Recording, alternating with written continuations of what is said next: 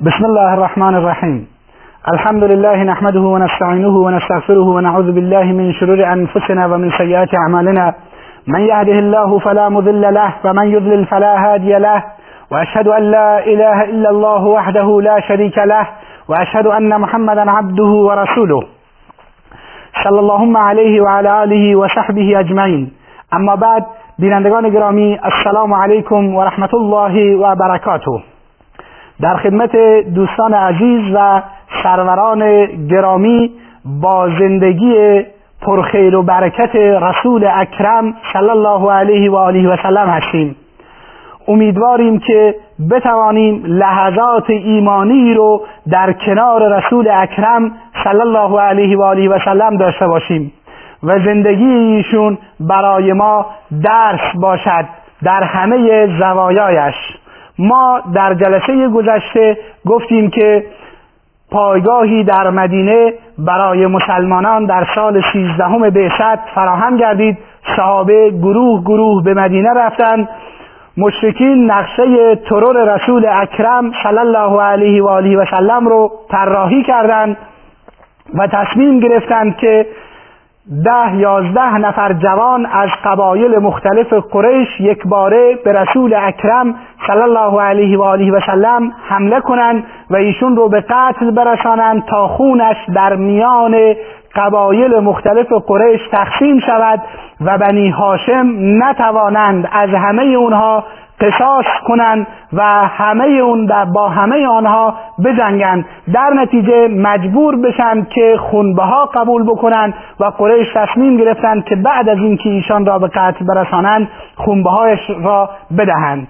پیامبر خدا صلی الله علیه و آله و سلم از طریق جبریل از ماجرا مطلع گردید و خداوند به ایشون دستور هجرت داد. این هست که پیامبر خدا صلی الله علیه و آله و سلم تصمیم گرفتند که به مدینه منوره هجرت کنند عایشه صدیقه رضی الله تعالی عنها همسر گرامی رسول خدا دختر ابوبکر صدیق رضی الله تعالی عنه چنین ماجرا را تعریف می کند می‌گوید روزی ما در مکه داخل خانه نشسته بودیم هوا بسیار گرم بود دیدیم که رسول اکرم صلی الله علیه و آله و سلم از دور دارد می آید در حالی که شالی به سر انداخته است و چهرش تا خوب واضح و روشن نیست.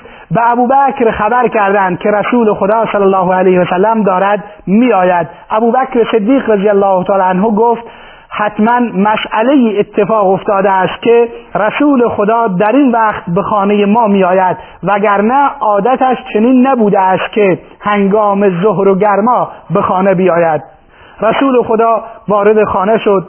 ابوبکر صدیق آیشه صدیقه اسما دختر ابوبکر و خانواده ابوبکر حضور داشتند. پیامبر اکرم صلی الله علیه و آله و سلم به ابوبکر گفت اینها رو از خانه بیرون کن. ابوبکر صدیق رضی الله تعالی عنه فرمود ای رسول خدا اینها اهل تو هستند. اشاره به آیشه است که پیامبر نکاح کرده بود با ایشون ولی هنوز ازدواج نکرده بود و اینها رازدار و صاحب سر هستند. این است که ابوبکر پیامبر اکرم به ابوبکر گفت خداوند به من اجازه هجرت داده است. و همکنون باید ماجرا را با ایشون در میان گذاشت و گفت همکنون باید هجرت کنیم. ابوبکر صدیق رضی الله تعالی عنه از شدت وقتی که این سخن را شنید و به پیامبر خدا صلی الله علیه وسلم گفت من همراه تو هستم.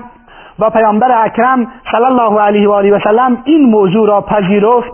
ابوبکر صدیق رضی الله تعالی عنه از, از شدت خوشحالی گریه نمود. عایشه صدیقه رضی الله تعالی عنها می‌گوید تا آن زمان من ندیدم که مردی از شدت خوشحالی گریه بکند. اما ابوبکر صدیق رضی الله تعالی عنه را دیدم که از شدت خوشحالی معیت و همراهی رسول خدا صلی الله علیه و آله و سلم گریه می کند این است که اجازه هجرت داده شد. رسول خدا صلی الله علیه و آله و سلم برای هجرت برنامه ریزی نمود. ابوبکر به پیامبر اکرم پیشنهاد نمود که من از قبل دو تا شطور رو برای این منظور آماده کردم. ناگفته نماند که ابوبکر دو تا شطور را بیشتر از چهار ماه برگ درخت کنار می‌داد و اونها رو برای این سفر حدس می‌زد که چنین سفری در پیش باشد و هر آن احتمال دارد اتفاق بیفتد.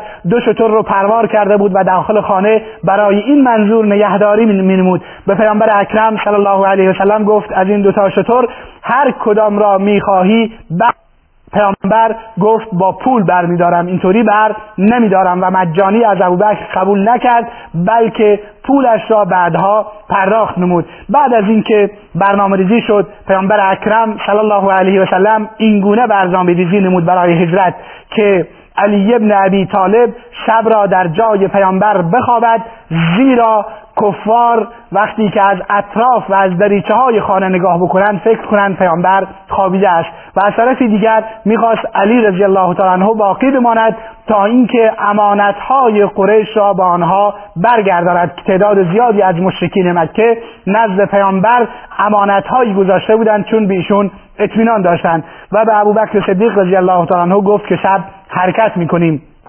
ابوبکر صدیق رضی الله تعالی عنه برای این سفر برنامه ریزی, نمود. دو تا شطور را به دست عبدالله ابن ابی اوریقت که فردی راهنما بود و راهها را به خوبی می‌دانست بیشون سپرد و گفت که بعد از سه شبانه روز اینها رو به غار سور می آورید که من و محمد در آنجا هستیم از اونجا حرکت می‌کنیم. بعدش به عبدالله ابن ابی بکر یعنی ابوبکر به پسرش عبدالله گفت که شما در این سه شبی که ما در غار سور هستیم اخبار مکه رو اونجا به ما منتقل می‌کنید. و همچنین به غلامش عامر ابن فهره گفت شما شبها گوسفندان رو در اون اطراف میچرانید و به اونجا میآورید که ما از شیر گوسفندان بدوشیم و استفاده بکنیم. و این گونه برنامه ریزی نمود. پیامبر صلی الله علیه و سلم شب علی رو در سر جایش خوابون و از خانه بیرون رفت. کفار و مشرکین که در آن اطراف بودند و خانه را محاصره کرده بودند متوجه خروج رسول اکرم صلی الله علیه و آله و سلم نشدند. در بعضی از روایات اومده است که پیامبر اکرم صلی الله علیه و آله و سلم مقداری خاک برداشت و به سر و صورت اونها پاشید. اونها مشغول مالیدن چشمهاشون شدن و نتوانستند پیامبر اکرم صلی الله علیه و آله و سلم رو ببینند پیامبر اکرم از خانهاش بیرون شد وارد خانه ابوبکر شد و از دروازه پشتی خانه ابوبکر بیرون شدند و راه خلاف مدینه رو یعنی راه جنوب رو در پیش گرفتن تا اینکه کفار شک و تردیدی نکنند و این گونه شب رفتند و در غار سر پنهان شدند. کفار از طرفی خونه پیامبر رو محاصره کردند و وقتی که از دریچه ها نگاه می‌کردند می‌دیدند که اونجا فردی خوابیده است. و روی او چادری سبز انداخته است. فکر می‌کردند که این پیامبر است. تا اینکه منتظر موندن تا اینکه متوجه شدند که این علی ابن ابی طالب هست. وقتی که از ایشون پرسیدند که پیامبر کجاست علی ابن ابی طالب اظهار بی اطلاعی کرد و گفت نمی‌دانم پیامبر کجاست. در بعضی از روایات اومده است که علی ابن ابی طالب رضی الله تعالی عنه رو مقداری کتک زدند و شکنجه کردند تا اینکه اخبار رسول اکرم صلی الله علیه و آله و سلم رو از ایشان بگیرند اما موفق نشدند. بعد از اون به خانه ابوبکر صدیق رضی الله تعالی عنه اومدن در اونجا اسماء رضی الله تعالی عنها دختر ابوبکر حضور داشت. ابو جهل از اسما پرسید که کجاست؟ محمد و پدرت کجا رفتند؟ اسماء رضی الله تعالی عنها اظهار بی اطلاعی کرد و گفت من اطلاعی ندارم. ابو جهل که فردی بددهن و فحاش بود به اسما رضی الله تعالی عنها فوش داد و سیلی به اسما زد که گوشواره اسما رضی الله تعالی عنها به زمین افتاد. اما این زن شجاع و دلیر دختر ابوبکر صدیق رضی الله تعالی عنها در برابر این فشار این تاهوت و این شیطان بزرگ یعنی ابو جهل مقاومت کرد و هیچ اطلاعی از پیامبر و ابوبکر در اختیار اونها نگذاشت. این گونه قریش سراشی نگردید و در هر کوچه و برزن و در هر راهی به جستجوی پیامبر پرداختند و برای کسی که محمد را زنده یا مرده تحویل آنها دهد صد شطور جایزه تعیین کردند و حرکت به هر سو آغاز شد. تلاش های زیادی کردند حرکت های زیادی کردند تعداد افرادی که می توانستند رد پای انسانها را دنبال بکنند و در واقع کارشناس رد پای بودند اومدن و رد پای پیامبر و ابوبکر رو دنبال کردند تا اینکه به اطراف غار سر رسیدند در اونجا ابوبکر صدیق رضی الله تعالی عنه وقتی که از داخل غار نگاه کرد دید که پای مشرکین پیدا می شود این هست که به پیامبر اکرم صلی الله علیه وسلم فرمود ای رسول خدا اگر یکی از اینها به سوی پایش نگاه بکند ما را خواهد دید. پیامبر اکرم صلی الله علیه وسلم خطاب به ابوبکر فرمود یا ابابکر ما ظنک باثنین الله ثالثهما. گمان شما درباره دو نفری که خداوند سومی آنهاست چیست؟ شما ما را تنها نپندارید. بلکه خداوند عزوجل با ماست و در کنار ماست. در اونجا همچنین در بعضی از روایات نقل شده است که بعد از اینکه پیامبر اکرم و ابوبکر وارد غار شدند انکبوتی آمد و در دهانه غار تارهایی را تنید. به طور اینکه کفار و مشرکین هیچ گونه شک و گمانی نکنند که ابوبکر و پیامبر داخل این غار هستند. این است که خداوند عزوجل میفرماید و ما یعلم جنود ربک الا هو. کسی به جز پروردگار جنود و لشکریانش را نمی‌شناسد. و اینگونه خداوند عزوجل به وسیله انکبوت که یکی از لشکریان الهی بود شک و تردید قریش رو از این که پیامبر و ابوبکر داخل غار باشند برطرف نمود. و قرآن کریم این ماجرا را که ابوبکر برای پیامبر خدا اظهار اندوه و ناراحتی نمود و بیمان می‌رفت که به پیامبر آسیبی برسد اینگونه به تصویر می‌کشد. اونجایی که میفرماید الا تنصروه فقد نصره الله. اگر شما پیامبر را نصرت نکنید خدا او را نصرت کرد. از اخرجه الذین کفروا. اون هنگامی که کفار او را از شهر بیرون کردند ثانی اثنین اذ هما فی الغار دومین دو نفر هنگامی که در غار بودند اذ یقول لصاحبه لا تحزن ان الله معنا. اون هنگامی را که به صاحب و یار غارش و رفیقش ابوبکر صدیق رضی الله تعالی عنه می‌گوید لا تحزن غمگین مباش ان الله معنا. خدا همراه ماست خدا با نصرتش و با تاییدش همراه ماست. این گونه پیامبر اکرم صلی الله علیه و سلم همراه ابوبکر صدیق رضی الله تعالی عنه سه روز را در غار سور سپری نمودند در این سه روز همونطوری که قبلا متذکر شدیم عبدالله فرزند ابوبکر بر اخبار مردم مکه و اون چرا که در مکه میگذرد رو به اونها میرسون و عامر ابن فهیره غلام ابوبکر صدیق رضی الله تعالی عنه گوسفندان را در آنجا میچرانید و پیامبر و ابوبکر از شیر تازه آنان آنها استفاده می‌کردند و همچنین عبدالله ابن اریقت اون راهنما منتظر بود تا اینکه خبری بهش برسد و حرکت بکند. بعد از سه روز که حرکت های قریش مقداری آرام گرفت و تا حدی از دستیابی به پیامبر ناامید شدن عبدالله ابن اریقت شتران را خدمت ابوبکر و پیامبر آورد و از راه ساحل از کنار دریای سرخ جایی که برای قریش زیاد راه معروف و مشهوری نبود و شناخته شده نبود حرکت کرد تا اینکه بعد از مدتی به مسیر اصلی رسید. قریش وقتی که این جایزه رو تعیین کرده بودند به هر حال افراد مختلفی در طلب رسول خدا صلی الله علیه و آله وسلم برآمده بودند. یکی از کسانی که به تعقیب پیامبر اکرم پرداخت پرداخت سراقه ابن مالک بود. سراقه بعدها مسلمان شد و خودش ماجرا را اینگونه تعریف می کند می‌گوید در خانه نشسته بودم. خبر به ما رسیده بود که پیامبر هر کس پیامبر را بکشد یا به اسارت بگیرد صد شطور جایزه دارد. مردی رسید و گفت ای سراقه همکنون من شبههایی را از دور دیدم که از فلان مسیر حرکت می‌کنند. فکر می‌کنم محمد و ابوبکر باشند. من سراقه برای اینکه مردم بیتوجهی بکنند می‌دانستم که محمد هست. ولی برای اینکه دیگران حرکت نکنند گفتم اونها فلانی و فلانی هستند. الان از همینجا رفتن تا توجه مردم را از آنها برگردانم. خودم چند لحظه ای نشستم و بعد از اون بلند شدم و به کنیزم دستور دادم که اسبم را در پشت فلان تپه ببر و من یواش از پشت خانه بیرون شدم و در آنجا سوار بر اسب شدم و به سرعت به سوی پیامبر و ابوبکر تاختم تا اینکه با آنها نزدیک شدم. وقتی که با آنها نزدیک شدم دیدم که پیامبر خدا صلی الله علیه و سلم مشغول تلاوت قرآن کریم هست و صدای تلاوتش به گوش می‌رسد و ابوبکر اطراف را نگاه می کند و اطراف را میپاید تا مورد تهاجم و حمله قرار نگیریم. من تیری رو برداشتم از کیسم و فال گرفتم ببینم آیا نزدیک شدن بینها برایم مفید است یا نه. فال به حالتی بیرون آمد که برایت مفید نیست.